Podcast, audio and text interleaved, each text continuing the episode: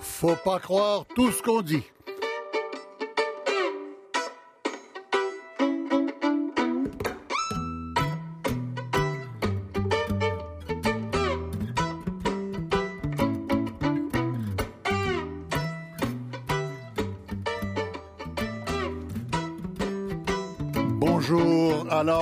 Comme vous le savez sans doute, le feu a pris rapidement cette semaine autour de la confirmation de l'exemption de taxes de Netflix et sa promesse de dépenser 500 millions au Canada en production canadienne dans les cinq prochaines années. On estime, aucun chiffre officiel, qu'il y a entre 5 et 6 millions d'abonnés Netflix au Canada, dont 300 000 au Québec. Un revenu donc autour de 60 millions par mois, en gros, au moins 700 millions par année. Alors, je vous présente mes invités, le fiscaliste Luc Godbout. C'est dangereux de parler de chiffres devant Luc Godbout. Bonjour. oui, fiscaliste Luc Godbout, vous connaissez comme professeur à l'Université de Sherbrooke, mais l'auteur du rapport d'experts sur l'état des finances du Québec en avril 2015, euh, le livre Québec, un paradis pour les familles, etc. Florent Daudens, qui est un spécialiste d'informatique, directeur de l'information numérique euh, au journal Le Devoir. Bonjour. Et un ancien des plateformes euh, numériques et euh, réseaux sociaux de Radio-Canada. Accessoirement 8 ans, oui, à Radio-Canada. Accessoirement, ah bon? et puis, le producteur Roger Frappier, qui est en ligne avec nous de Paris. Roger Frappier de Max Film, à peu près le plus connu des producteurs au Québec, disons. Roger Frappier, bonjour. Bonjour. Alors, écoutez, euh, on, on, sera là pour euh, commenter la situation, mais d'abord, euh, on aura aussi avec nous Pierre Nantel, le député du NPD, vice-président du comité du patrimoine à Ottawa. Mais d'abord, la ministre elle-même. Alors, prenons pour acquis que, comme nous dit la ministre Mélanie Joly, le Canada est en train de fabriquer un plan de transition vers une politique culturelle qui verra la révision des lois sur la radiodiffusion et les télécommunications, une nouvelle réflexion du CRTC sur la réglementation. Alors, Netflix, dans ce paysage-là, est comme une grosse étape qui a fait beaucoup d'ombre cette semaine. J'ai rencontré la ministre hier midi. Madame Joly, bonjour. Bonjour. Si vous voulez, on va commencer par enlever euh, les fantômes qui euh, sont dans le paysage. Parce que, en fait, on comprend que vous entreprenez un plan de révision euh, des politiques de radiodiffusion, télécommunication au Canada. Oui, un chantier majeur. Oui. Il y en a pour combien de temps? Mais on veut travailler euh, sur la révision de la loi sur la radiodiffusion et la loi sur les, les télécommunications au cours des 12 à 24 prochains mois. Ce qu'on a demandé aussi hier au CRTC, en vertu de l'article 15 mmh. de la loi sur le CRTC, c'est que le CRTC étudie les nouveaux modèles d'affaires mmh. dans le domaine de la radiodiffusion et des télécommunications et quels joueurs devraient contribuer pour assurer la pérennité du système en matière de production et de distribution de contenu canadien. Donc, j'ai bien hâte d'avoir leur 12 mois, vous dites. 12 à 24. 12 à 24 Parce avant les prochaines élections. Mais ben, c'est sûr que euh, on va travailler très fort pour euh, développer une législation. Euh, c'est toujours long et ça doit passer au travers non seulement la Chambre des communes, mais aussi le Sénat. Bon, on reviendra là-dessus à la fin de l'entrevue parce que c'est important.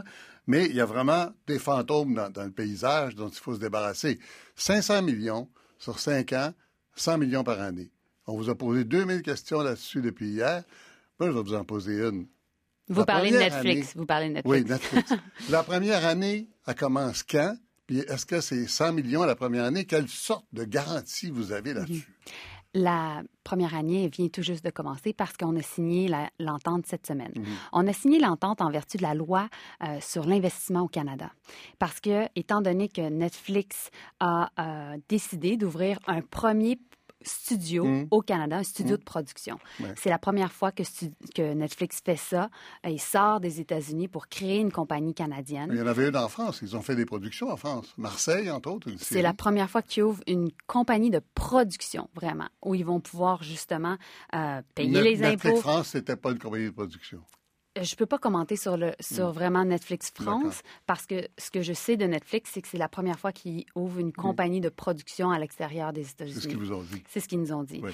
Et donc, euh, ils vont euh, payer des impôts ici en tant que compagnie euh, Mm. euh, de production canadienne et ils se sont engagés à développer du contenu original en français et en anglais pour 500 millions, mais aussi, euh, pour moi, c'est important dans le contexte de la négociation, étant donné que je suis une fière euh, québécoise francophone, Mm. d'avoir de l'argent pour le Québec, d'avoir de l'argent pour la francophonie. là, il n'y a pas de garantie d'aucune sorte. Oui. Ils investissent 25 millions en Oui, développement, de marché. marché. Parce Mais que sur le 500 millions, sur 100 millions en prochaine année, en fait, la question que je vous ai posée, c'est qu'est-ce qui nous garantit que la première année, on va avoir 100 millions? Comme ça, on va pouvoir les croire un peu pour les quatre prochaines années. Parce que tout ce qu'ils ont, c'est un engagement, là. Oui. Il n'y a pas de... Il n'y a rien qui les oblige. C'est comme une compagnie qu'on vend et qui s'engage à garder le siège social au Canada. Mais euh, non, je suis pas d'accord avec vous parce que c'est la première fois qu'on a un investissement d'un géant d'Hollywood au Canada. C'est la première fois qu'on a un si gros investissement. Je vous demande quelle garantie la on a qui va question, être réelle. la question qu'on a, savoir comment on peut avoir une bonne partie, comme francophone, de contenu francophone. Ça Et aussi. Mais même, même les Et deux donc, ensemble, on a une 100 nouvelle millions tarte. la première année, on a une garantie? nouvelle tarte. On Oui. n'avait pas cette tarte-là. Oui. On a une nouvelle tarte. Donc, premièrement, c'est des bonnes nouvelles. Deuxièmement, on veut s'assurer, bien entendu, que les francophones aient une partie de cette tarte-là. Comment moi, je me suis assurée que ce soit le cas? C'est 25 millions en développement de marché parce que ils ont seulement acheté du Syrie noir et les beaux malaises. Par le passé, ils ont acheté seulement pour, Hmm. au, niveau, au niveau international parce que euh, les droits de, de- de distribution au, au Canada étaient déjà euh, par des radiodiffuseurs privés. Donc, euh, ce que je sais, c'est qu'ils sont déjà en négociation avec certains producteurs pour du contenu francophone. Ils auront l'occasion Ils sont de déjà en négociation avec, avec des, des producteurs. producteurs de contenu francophone. Ils auront des bonnes nouvelles annoncées au cours des prochaines semaines, mais plus que ça, monsieur. Une euh, production en français. en français. OK. Euh, mais euh, au-delà de ça, j'espère vraiment que nos producteurs à Montréal, à Québec, Oui. partout à travers le Oui. pays, vont saisir cette occasion-là parce que Netflix va organiser des événements où ils vont inviter les producteurs francophones pour les rencontrer. Hmm. Alors, Et on- ça va être une façon pour. Netflix non seulement de soutenir notre contenu francophone ici, mais plus que de ça, connaître le monde. oui, mais d'investir dans du contenu qui va devenir international. Donc, c'est une occasion en or pour nos producteurs. On espère. Ça, on croise les doigts. On, dit, Oui, on espère que- que... c'est ça que Netflix va faire. Mais parce qu'il y a une autre chose qui fait partie de l'entente qui est fondamentale, Oui, que j'ai annoncée oui, hier, c'est que Netflix, dans ses algorithmes, a décidé de développer une nouvelle vignette Mm. où il va y avoir une vignette contenu canadien. Et euh, à ce moment-là, tous les films, tous les euh, en français et en anglais vont être répertoriés là. Et cette vignette-là, elle s'applique pour le Canada ici sur notre territoire, mais aussi partout à travers le monde. Donc, ça va être bon aussi pour soutenir euh, en fait notre propre Une marque forme de canadienne. publicité, quoi? Oui, ben pour nous, ça aide la découvrabilité du contenu sur Ouais. la plateforme. La découvrabilité. Oui, c'est le bon, terme qu'on utilise. Je vous pose la question du directeur général de la Guilde des réalisateurs. Euh, ça ça s'appelle en The Directors Guild of Canada. Oui. Hein? Monsieur Brian Barker. Qui il vous pose la question s'agit-il de programmation canadienne ou américaine tournée au Canada avec des talents américains dans les rôles principaux? Une... Ça, elle vient pas de Montréal, puis elle vient pas de Québec, cette question-là. Elle vient de Toronto. Et c'est une très bonne question. Et donc, il y a une différence, en fait. Ce, ce n- ce n'est pas euh, des euh, productions, comment je peux dire, américaines qui viennent ici utiliser nos studios, utiliser nos bonnes équipes de tournage. Ça, euh, Netflix, en fait, le faisait déjà. Et il n'aurait pas voulu ouvrir une, une compagnie de production canadienne pour continuer à faire ça. C'était pas ça nécessaire. que pas Et donc- ça. et donc, c'est dans- évident. Et donc- que la guilde des réalisateurs ne comprend pas ça? Ben parce que la Guilde des ré- réalisateurs veut s'assurer qu'il y ait du contenu canadien Ouais. original. Et moi, je vous le confirme que c'est le cas. Et puis, euh, qu'est-ce qui les empêche de tourner avec euh, Ryan Gosling comme... euh, Mais comme- il est canadien, Ryan Gosling, Ah donc ouais, ça bon, va aider. C'est un Canadien américain quand même. Ah, c'est un Canadien, Bon, bon, c'est un Canadien. d'autres, vedettes, vedettes américaines. Non, mais qu'est-ce qui les empêche? Là, vous m'avez eu. Là, vous m'avez eu, ça c'est vrai. Mais c'est un Américain quand même. Maintenant, là, on va dire, des, puis des vedettes américaines viennent tourner ici Mais est-ce que vous allez dire, régulièrement. est-ce que vous allez dire que Denis Villeneuve est un Américain? Il tourne en anglais avec des, des Américains. c'est notre Québécois. Oui, mais il tourne en anglais avec des Américains. on serait content comme Jean-Marc Vallée. on serait content qu'il revienne ici. Là, puis ah, bien sûr, bien sûr. J'espère qu'il y aura des politiques un Qui jour qui vont le persuader les gens qui sont rendus à ces niveaux-là de développement de revenir tourner en français ici. Euh, autre question, vous avez dit, je vous ai entendu dire vendredi matin, on est au début de la discussion sur la compétence des États en matière de taxation à l'OCDE. Ça commence cette semaine. Ça veut dire quoi, ça, des discussions sur la compétence des États en matière de taxation? En matière sur les plateformes numériques. Oui, Euh, oui, évidemment. Oui, parce numérique. que, écoutez, dans un système avant l'Internet, Mm. c'est simple. Une compagnie est sur, son, sur notre territoire, on a des pouvoirs, en fait, Mm. d'intervention comme État. Mais étant donné que l'Internet change complètement la donne, Mm. c'est un système virtuel international par définition. Mhm. Quelle est la juridiction des États? Hmm. Comment on s'assure d'avoir justement euh, des pouvoirs d'intervention? Comment aussi on protège notre culture? Et, et quelle est la façon dont on peut protéger notre espace? Vous savez, dans le domaine de la radio et la télévision, c'était simple. Il y a un spectre, en Oui. fait, que euh, le CRTC, en fait, par la suite, donne des licences. Et, bon, nos radios et nos télés euh, ont un temps limité euh, pour des émissions par jour. Et puis, Ben, on n'est plus dans ce monde-là. et puis, c'est comme ça que ça chose. fonctionne. Mais le- et, l'État Oui. peut avoir des façons Oui. de contrôler le contenu, euh, ben pas le contrôler le contenu, mais en contrôler des, des- du soutien à du contenu canadien. On donne une licence à un radiodiffuseur Mm. en échange de conditions. Il s'engage à soutenir la production au pays, s'engage à donner fait- de C'est ça l'argent. qui enrage tout le monde euh, depuis, depuis cette semaine, c'est que Netflix n'aura pas les mêmes conditions qu'eux autres. Mais là, l'enjeu qu'on On va a pas recommencer la présentement... discussion sur la taxation Non, des non. et tout TV, mais, Mais c'est ça le fond de l'affaire. L'enjeu est plus fondamental que ça. Monsieur Oui, Lacombe. oui, veux bien. c'est que maintenant, on se retrouve avec un, un enjeu de l'Internet est, est- est sans frontières. Mhm. Qu'est-ce qu'on veut faire? Est-ce qu'on veut s'assurer qu'on on le, donne- on le laisse comme ça? Et que, euh, en fait, il y a des géants de l'Internet qui euh, jouent leur rôle et qui s'assurent de développer du contenu massivement en, Ouais. am- en anglais Ouais. américain?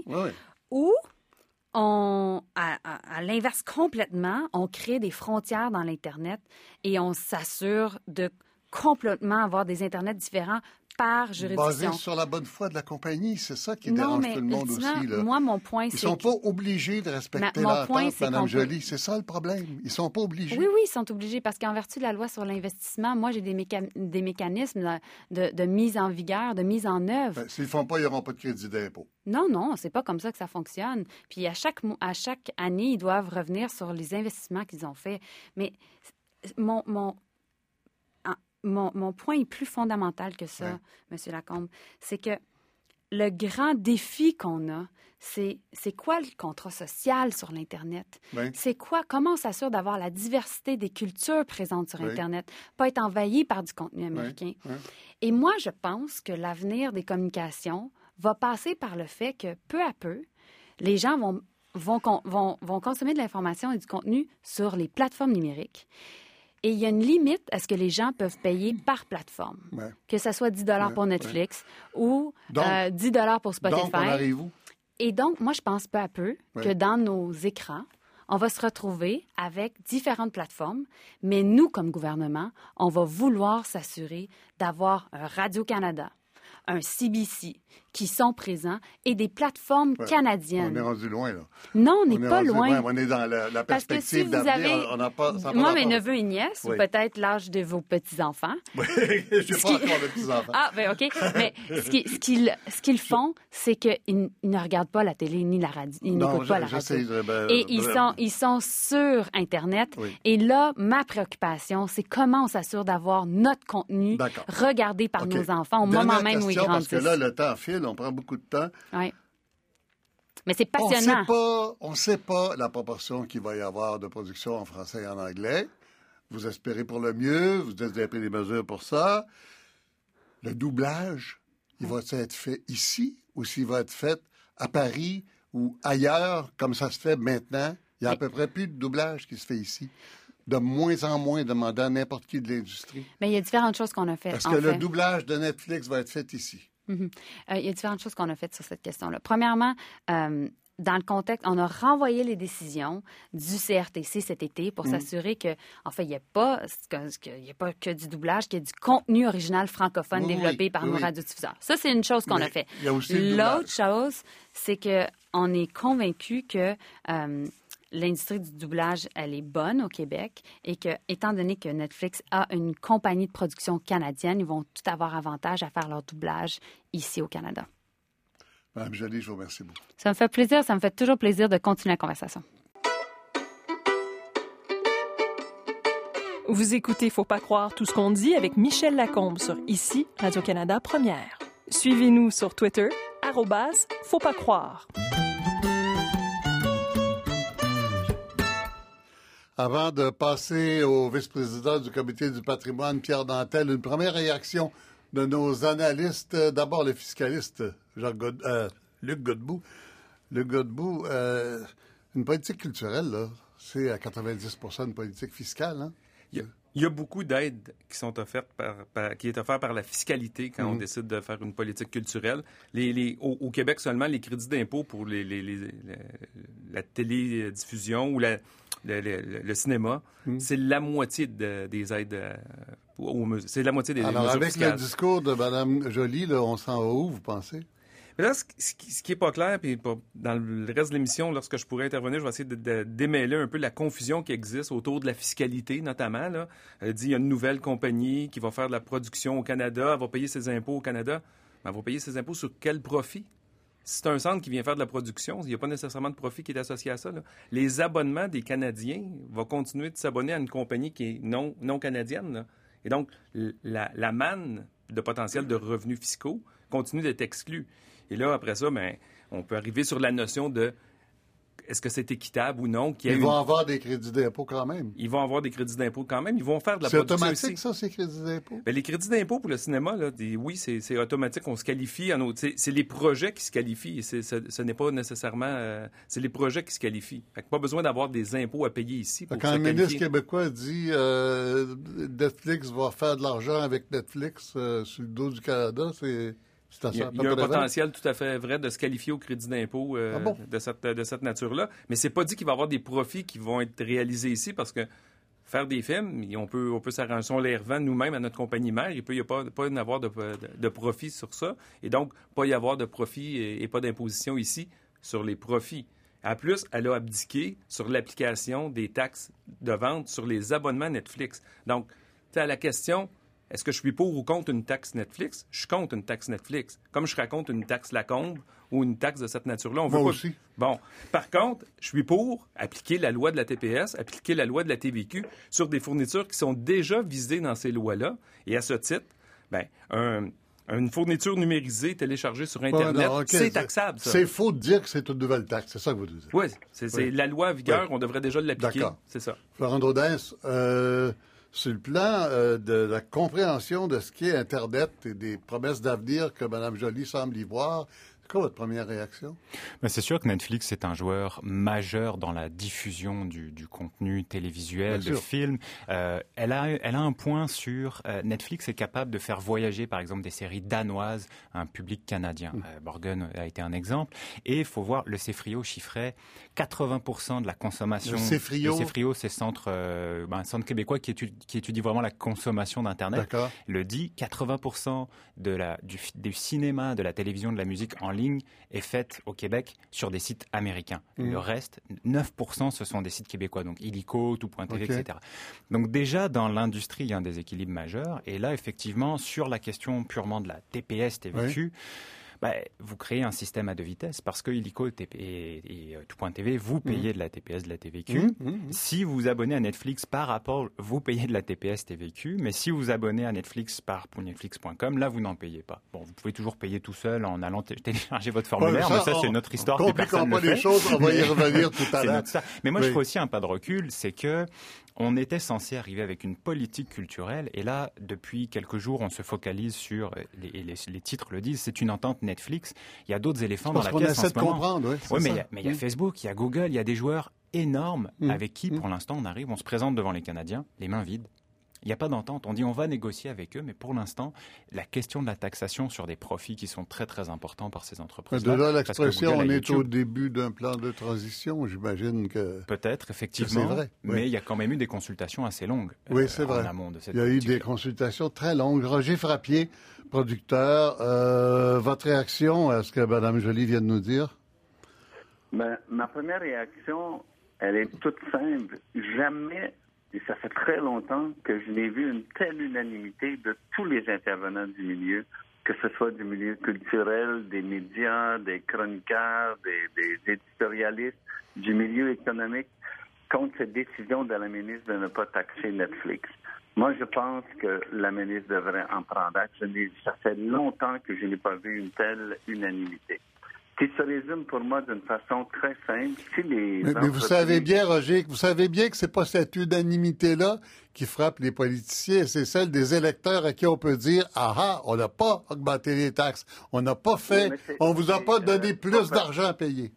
Il faut faire attention quand on dit qu'on n'a pas augmenté les taxes. Hmm. Netflix euh, vient d'augmenter de 1 dollar par mois pour chaque euh, abonné d'une part.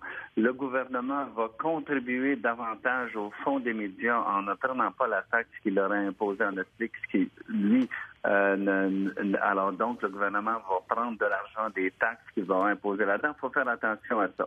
moi, la raison principale, c'est que euh, le Canada vient d'abdiquer ses frontières, le Canada vient d'abdiquer sa, souveraineté et il vient de lancer un message à toutes les autres sociétés qui, qui mhm. sont mondialisées comme Netflix en disant ben, venez au Canada, c'est un bar ouvert. En autant que vous payez la traite de temps en temps, c'est un bar ouvert.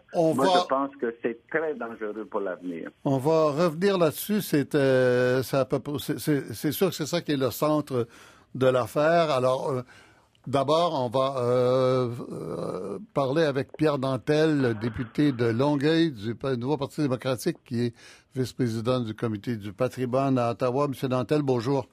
Bonjour, Monsieur Lacombe. Monsieur Dantel, je vous ai entendu cette semaine dire que le Canada a déjà été un leader mondial en culture. Hein. On parle de 2007. Il ne faut pas être très vieux pour se rappeler que à, l'insistance du Québec d'ailleurs et du président de l'époque de l'UDA, Pierre Curzi, avec la ministre de la Culture, Lynn Beauchamp, à Québec, et Sheila Copps à Ottawa. Euh, on a obtenu euh, que plusieurs pays euh, soutiennent et obtiennent à l'UNESCO l'exception culturelle. C'est de ça que vous parlez. Absolument. C'est d'ailleurs Robert Pilon, à l'époque, qui était aux politiques à la disque, qui avait largement inspiré le texte quand M. Frappier dit que... vous avez raison, vous avez raison de rappeler Robert Pilot, qui était euh, ah un peu la cheville ouvrière de, tout ça. Et vous, vous étiez chez, chez Audiogramme et euh, chez Sony Music à cette époque-là. Hein? Vous êtes musicien. Oui, mm. exactement. Et, ben, en fait, j'étais, vraiment ce qu'on appelle un middleman en musique. J'étais comme euh, producteur, ingénieur de son, etc. Et, et, dans cette, à cette époque, vraiment, ce qu'on sentait ici, c'était que le Canada voulait être un pionnier parce qu'il était justement un grand pays euh, mm. occidental avec une culture qui, euh, qui avait réussi à prendre toute sa, sa floraison. Et, et, aujourd'hui, on s'aperçoit que Mme Joly sous-estime complètement toutes les mesures constructives et structurantes qui ont été nécessaires pour arriver à cet état de, grande récolte où on est aujourd'hui, puis qu'on est donc fiers de voir Xavier Dolan, puis Jean-Marc Vallée, puis Denis Villeneuve. Mais, M. Nantel, à part le fait que vous êtes dans l'opposition, vous êtes député du NPD, pourquoi vous ne croyez pas ce que Mme Joly nous dit quand elle dit qu'on est au début d'un plan de transition, qu'on va tout revoir ça, qu'on va exiger des nouvelles règles du CRTC et ben qu'on va essayer de garantir l'avenir de la culture pour nos enfants. Ben moi, je trouve ça assez pathétique de l'entendre vous dire, ben, je suis toujours contente d'en parler. Ça fait 15 mois qu'on en parle. On s'attendrait à une ministre du patrimoine, avec toute l'équipe de gens qui sont supposés être compétents à l'autre bord de la rivière à Gatineau, s'occuper de ça, qu'on arriverait justement avec des solutions non pas simplement avec un gros gâteau, avec une boîte qu'on ne sait même pas si elle est pleine comme cadeau de chez Netflix. C'est pas une politique structurante, ça. quand elle me dit, on est au début d'une conversation, ben je m'excuse, mais ça fait belle lurette que le feu est pris à la grange pour toutes nos disciplines dans nos industries culturelles. Les, le, changement vers la vitesse grand V, les consommateurs vont bien au-devant du législateur et c'est grandement temps qu'on intervienne, pas qu'on discute encore. Elle a tout balancé. La grande réflexion sur la mise à jour de nos systèmes, elle l'a balancé au CRTC. Mais ça, c'est pas bon. C'est pas bon de demander au CRTC de revoir les règles de, réglementation pour euh, les euh, intervenants dans le, Bien sûr, bien sûr que c'est une bonne chose, mais c'est tard tout ça. ça fait euh, maintenant 15 mois qu'on est en consultation. Comme le dit tout à l'heure M. Frappi, on a tout le monde a participé comme en bon enfant. Tout le monde a mis ses cartes sur la table. Tout le monde a bien démontré l'importance de chaque maillon de l'écosystème si je vous disais, M. Daudan, si je me souviens bien, vous, êtes comme la nouvelle acquisition numérique au devoir. Je veux dire, les journaux sont en péril actuellement tout l'argent publicitaire qui est à la base même hmm. de notre système de diffusion s'en va vers les plateformes numériques américaines. Alors, toute, la, toute cette fuite de capitaux-là a, certainement un impact sur le Trésor national, puis sur les routes, les hôpitaux, puis tout ça, mais ça a surtout un impact sur le système parce qu'aujourd'hui, nos journaux peinent à faire, à faire, à, faire, à, arriver simplement et nos diffuseurs diminuent leurs licences qu'ils octroient à nos productions qui ont moins d'argent publicitaire. Mais restons-en sur les, plateformes numériques et les euh, médias sociaux et tout ça, là, c'est, c'est, l'enjeu actuel. Euh, qu'est-ce qu'on pourrait faire d'autre? Bien, comme vous avez vu, euh, moi, ce que je crois, c'est qu'on s'attend à ce qu'un ministre du patrimoine veille d'abord et avant tout sur l'industrie culturelle, sur la culture, sur le patrimoine. Et là, actuellement, ce qu'on entend surtout, c'est une ministre fait la sourde oreille depuis 14 mois, au moins, à une série de demandes. On pensera seulement qu'à M. Simons, qui a dit à tout le monde, écoutez, c'est injuste ce traitement, c'est une inéquité fiscale que les fournisseurs Internet internationaux n'aient pas à payer la taxe transactionnelle, qui n'est effectivement pas une nouvelle taxe, c'est juste une injustice, une inéquité, quelque chose, un système qui n'est pas à jour. Et elle, nous dit, elle nous dit que ce que leurs spécialistes leur disent au gouvernement, c'est que c'est inapplicable. Mais vous avez vu comme moi, partout, partout, tous les gens qui connaissent la finance trouvent que c'est complètement bancal comme argumentaire, que plein de pays l'appliquent déjà. Et je comprends que c'est un sujet qui est complexe. Moi, j'ai passé effectivement, à titre de vice-président du comité du patrimoine, plus d'un an à entendre des centaines de témoins qui sont venus nous montrer à quel point le système est, est perforé de partout. Puis c'est très clair que c'est vrai que c'est complexe. Mais la première chose. Et que, et que dans les pays où on a décidé d'imposer une taxe, on recueille une très faible proportion de ce qu'on pensait. C'est vrai ça ben, ou non? Ben, est-ce que honnêtement, je suis pas le, super spécialiste de la perception fiscale dans des pays étrangers, mais ce que je peux dire, c'est qu'on a entre autres vu des taxes de 2% des taxes Google, des taxes, des taxes YouTube en Europe. Il faut pas confondre. Hein. Moi, je pense que pour l'intérêt de tous, euh, j'invite tout le monde à se rappeler que le, vraiment l'épouvantail, le bonhomme 7 heures de la iPod, de l'iPod tax, qu'allais-je dire, c'était le précédent, de la Netflix tax que les conservateurs ont inventé, réfère en fait à quatre types de frais additionnels qui pourraient s'ajouter. La première chose de tout, évidemment, cette inéquité qu'eux ne chargent pas les taxes transactionnelles. Mhm. La deuxième chose, c'est que lorsqu'on écoute une émission sur Netflix, c'est passé par Internet au lieu de par le câble, par la, la câble de distribution. Donc, il n'y a pas de contribution au Fonds des médias du Canada. La troisième injustice, c'est que ces joueurs-là, on ne leur impose aucun quota de contenu local. Et la quatrième injustice, c'est qu'ils ne paient pas leurs impôts sur leurs profitables opérations sur notre territoire. Alors, c'est très important de toujours s'assurer de ne pas mélanger les choses. Là, actuellement, ce qui est malheureux, c'est qu'au lieu d'arriver avec une politique structurante, elle arrive avec un, un deal qu'on pourrait croire presque philanthropique avec Netflix sont fins, alors que beaucoup de gens l'ont bien démontré. Là. Premièrement, investir dans son marché pour avoir quelque chose à proposer, c'est pas de la philanthropie, c'est faire des affaires. C'est acheter de la farine du gars d'à côté pour faire un pain puis le vendre au gars d'à côté. Alors, ça, c'est la, super base. Mais l'autre chose, c'est que les, gens de Netflix sont peut-être déjà très habiles en politique parce qu'ils ont simplement, si je compte bien mes, mes, chiffres, moi, euh, ils ont réemballé ils ont réannoncé des investissements qu'ils avaient déjà annoncés lorsqu'ils ont déposé leur mémoire. Oui, ça, ça c'est pas clair. Madame euh, Jolie nous dit que euh, la différence, c'est qu'il y aura un studio canadien euh, installé ici. Alors, voilà. Écoutez. Ce ne sont pas de nouvelles sommes pour autant. Oui. Ben, je vous remercie beaucoup, Pierre Nantel. Voilà, Pierre Nantel, député de Longueuil, vice-président du comité du patrimoine. Tout de suite, Roger Frappier, puisque c'est votre milieu, on joue dans votre cours. Euh, Il n'y a, rien là-dedans qui vous rend, y a rien qui vous rend optimiste quant aux possibilités du gouvernement canadien de faire quelque chose? Mais regardez bien. En 2018, le budget de production et d'acquisition de Netflix est de 7 milliards US. Alors, imaginez-vous 500 millions sur 5 ans, que, à quel point ça ne représente pas beaucoup. Et quand on parle d'un Netflix Canada, non seulement ils investissaient déjà, mais là, en plus, avec Netflix Canada, ils vont être capables d'aller chercher des crédits d'impôt. Donc, ça va leur coûter encore moins cher que les investissements précédents. 500 millions sur 5 ans. Euh, si la ministre avait négocié au moins ce qu'on reconnaît comme le partage euh, francophone, c'est-à-dire des films québécois au Canada entre 25 ou 33% cela aurait voulu dire qu'il y aurait eu entre 125 et 160 millions qui auraient été réservés à la production des films en français. Alors, qu'est-ce que la ministre nous dit? Au lieu de ça, il va y avoir 25 millions seulement en développement de marché. Franchement, c'est quasiment insultant. Il va avoir 500 millions pour la production anglaise et il va avoir 25 millions pour euh, le développement euh, de marché. Est-ce qu'on peut dire ça comme ça, Roger Frappier? Je suis pas sûr, là. Parce que la ministre a toujours dit que le 25 millions, c'est quelque chose qui est à part. C'est comme une étude de marché. C'est de la publicité, c'est des rencontres, etc. Ça ne fait pas partie du 500 millions. que Netflix va développer, euh, d'abord, faut, faut bien comprendre que le centre de décision vient de, de, de, changer de place. Notre indépendance créative n'est plus la même à partir de maintenant.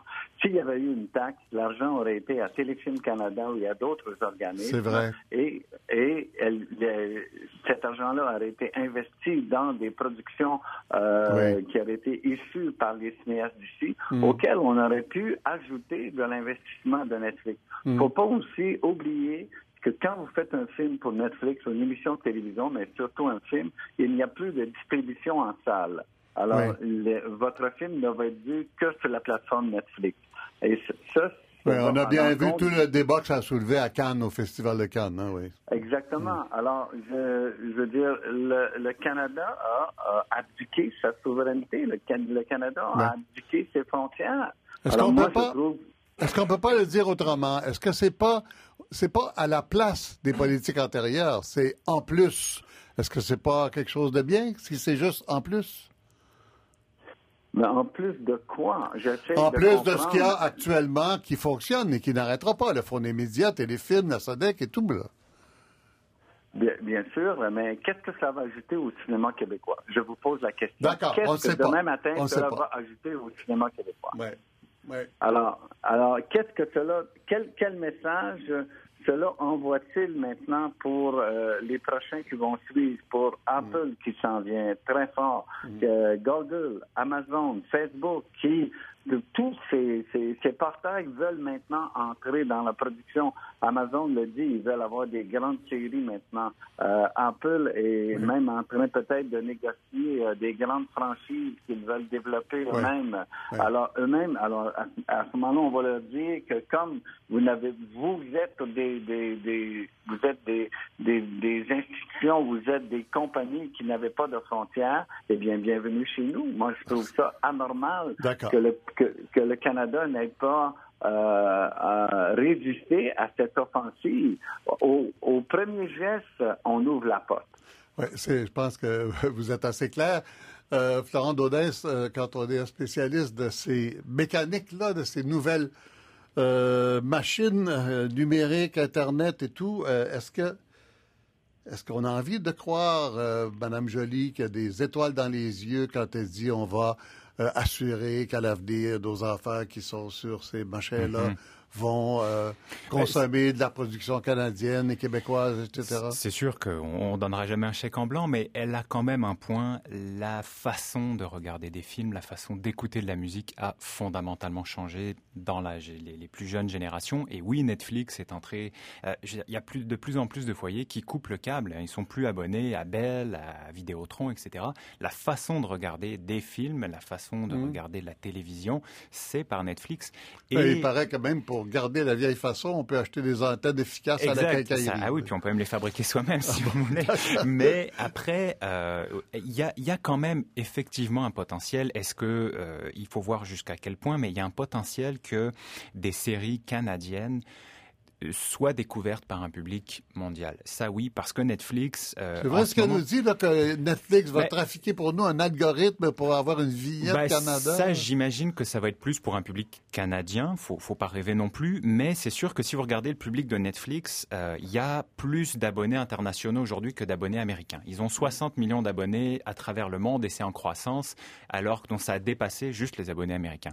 Après, euh, je prendrai le parallèle avec Spotify. Quand vous allez sur la plateforme d'écoute de, musique en ligne, quand vous êtes québécois, canadien, il vous géolocalise, donc il voit où vous êtes connecté, il vous dit bon bah voici les découvertes, les sorties de la semaine francophones, québécoises, etc. Mais ça, Netflix le fait déjà un peu. Si vous regardez Netflix au Canada, il va vous proposer un catalogue canadien à la base parce qu'il n'a pas les droits pour diffuser tous les films non plus qu'il pourrait diffuser aux États-Unis ou ailleurs. Mmh. Donc oui, il y a un potentiel, mais, mais en gros, on parle de la mondialisation du cinéma. C'est que vous avez un joueur colossal qui a des antennes partout. Alors après, comment on fait en sorte qu'il contribue ou pas? Puis sur la question de la TPS et de la TVQ, moi je veux quand même rappeler un petit truc c'est que dans la campagne électorale fédérale, la dernière, il n'y a aucun des trois principaux partis fédéraux qui était en faveur de la TPS et de la TVQ. Donc ça, il faut le rappeler quand même. Après, est-ce qu'ils ont changé à la suite des consultations, etc. Mais le consensus, il y a deux ans, et les libéraux à ce compte-là sont quand même cohérents, ils ont dit en campagne, nous ne taxerons pas Netflix sur la TPS, TVQ. Est-ce que ça crée une iniquité ah, d'ailleurs Ça, c'est un problème. Oui, M. Frappier. Est-ce qu'on parle de la mondialisation du cinéma ou de l'uniformisation du cinéma maintenant? Et ça, c'est une excellente question parce que justement, les algorithmes peuvent, et, là oui, elle a un terme, la découvrabilité du cinéma, ça peut vous amener par hasard à découvrir quelque chose, à découvrir un film québécois que vous n'auriez jamais vu si vous habitez à Hong Kong, etc.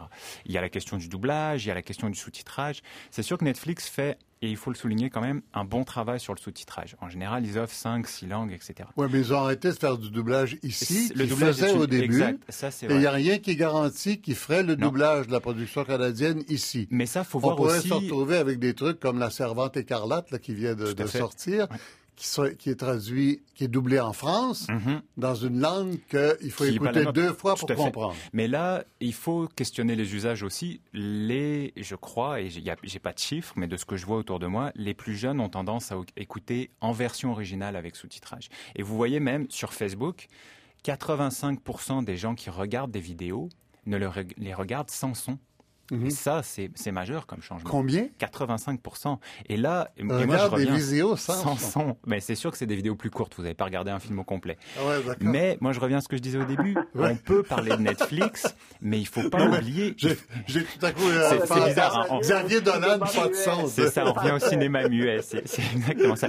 Mais moi, j'insiste beaucoup là-dessus. Google détient YouTube, qui est la principale forme, la principale plateforme d'écoute vidéo. Il faut parler de YouTube.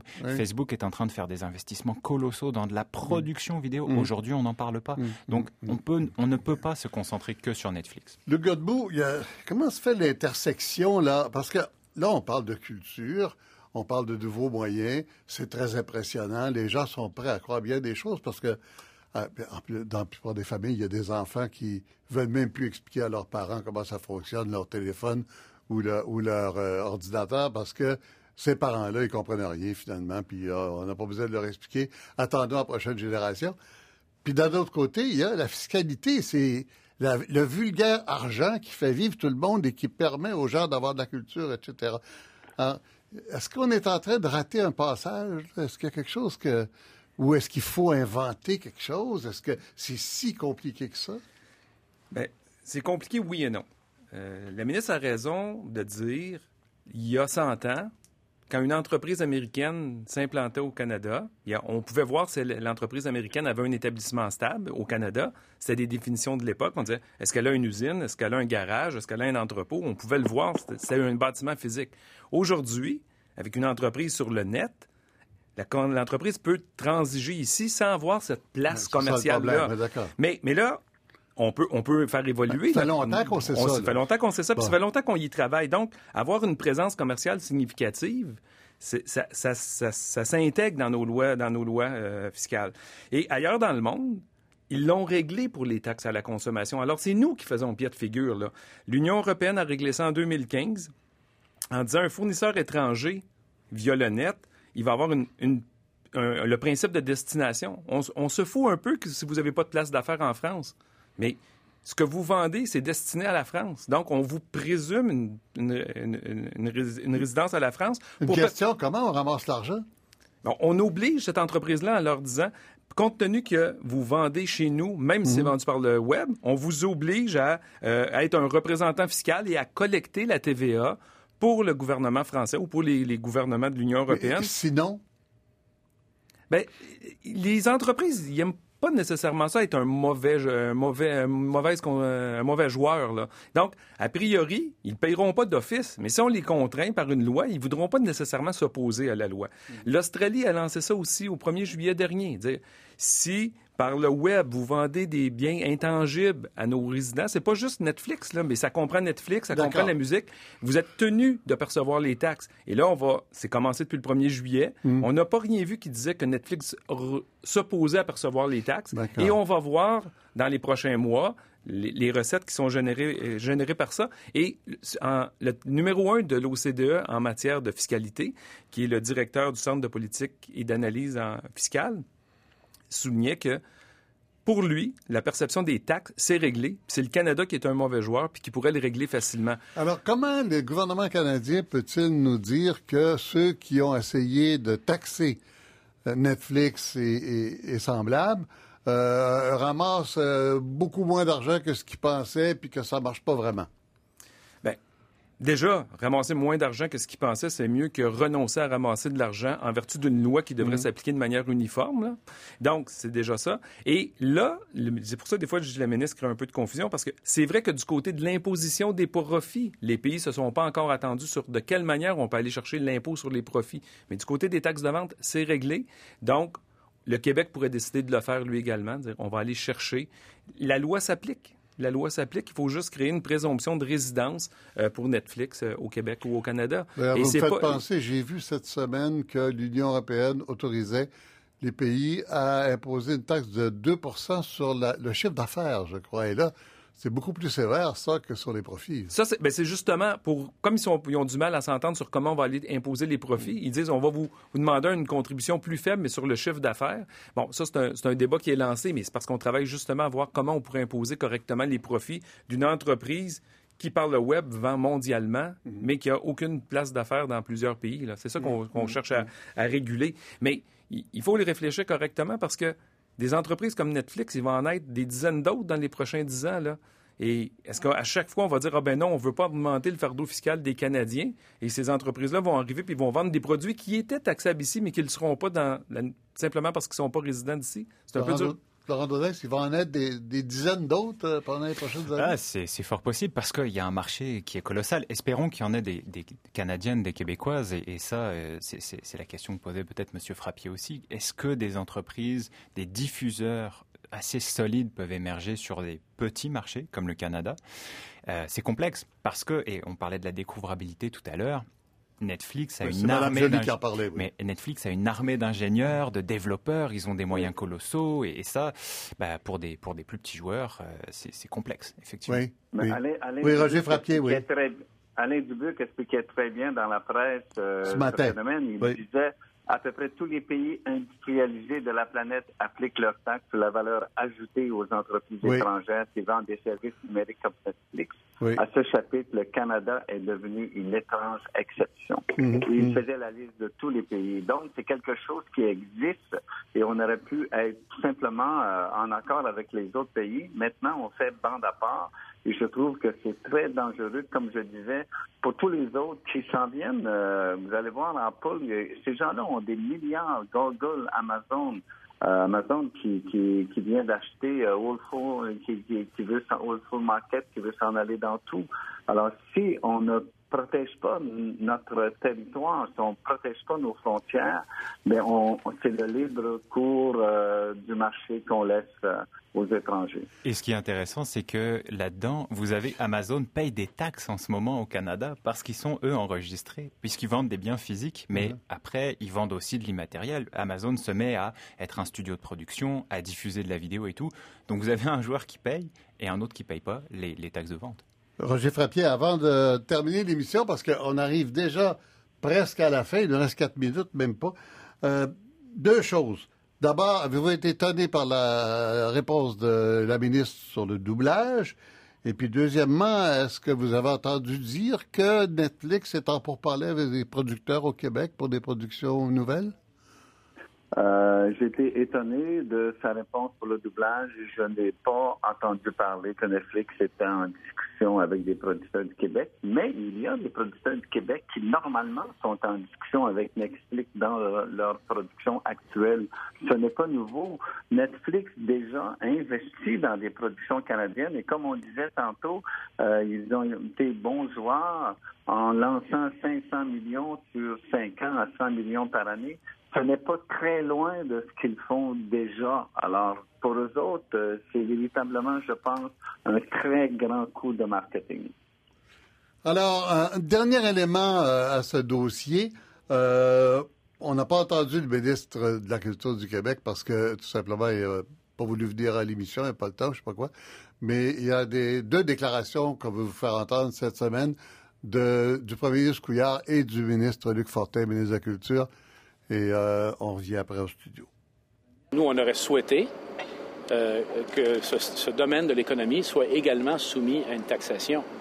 Pas parce qu'on aime les taxes. Vous savez que moi, ce que je veux faire, c'est réduire le fardeau fiscal des gens, mais c'est parce que c'est inéquitable que ce segment de l'économie ne soit pas également soumis à une taxe. Ceci étant dit, le gouvernement fédéral a pris sa décision.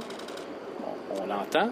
On aurait souhaité qu'elle soit différente. Si je résume un petit peu l'entente avec Netflix, c'est comme si Netflix allait se verser 500 millions pour produire du contenu et pour lequel il va s'enrichir en le vendant. Alors, en ce sens-là, il y a une très juste inéquité à l'égard des entreprises canadiennes et je pense qu'un gouvernement, on ne peut pas accepter ça. Alors, c'était le premier ministre Couillard et le ministre Luc Fortin, euh, le ministre de la Culture, euh, Godbout. Euh, il a dit, le ministre Fortin, mais j'ai pas entendu le premier ministre Couillard le dire, que le Québec imposerait la, TVQ, la, taxe québécoise, la taxe de vente québécoise. Non, mais le premier ministre a parlé d'injustice parce qu'effectivement, il y a mhm. une injustice entre des entreprises qui sont ici puis qui font le même offrent le même service et qu'on perçoit la TPS et la TVQ sur leurs produits et alors qu'on le fait pas parce que l'entreprise on a juste à régler ça. Est-ce qu'une province peut le faire si le fédéral ne le fait pas? Le a priori oui. Euh, avec le en principe, oui, mais en pratique. En pratique, il faudrait voir la réaction, mais encore une fois, c'est une réaction de Netflix qui pourrait dire que moi, je me, je me, je, me contrains pas à respecter une loi provinciale, mais les lois au Québec sont faites quand même pour être respectées. Euh, je pense que oui.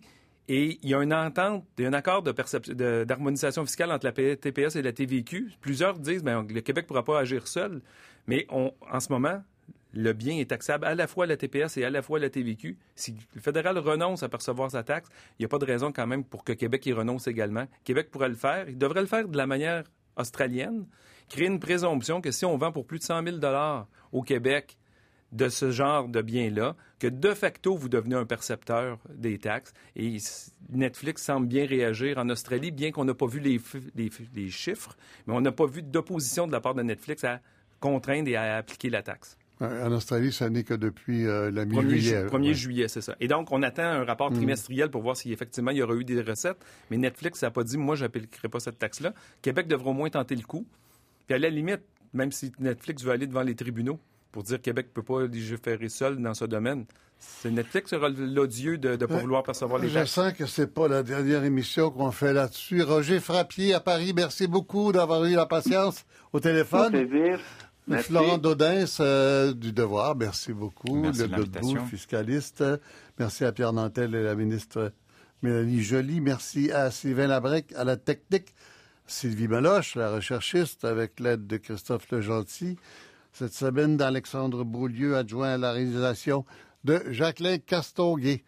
Alors, vous nous revenez samedi prochain et je vous laisse au bon soin de mon collègue. Euh, Mathieu Dugal qui va vous dire une chose bizarre. Nintendo en 1889, Mathieu? Absolument, euh, Michel. 1889? 1889, un très très vieil empire dont on vous parle aujourd'hui. Euh, un professeur de l'Université de Montréal publie un livre euh, au prestigieuse MIT Press et c'est la Super Nintendo classique qui est lancée ces jours-ci. Alors on vous parle de ça durant la prochaine heure.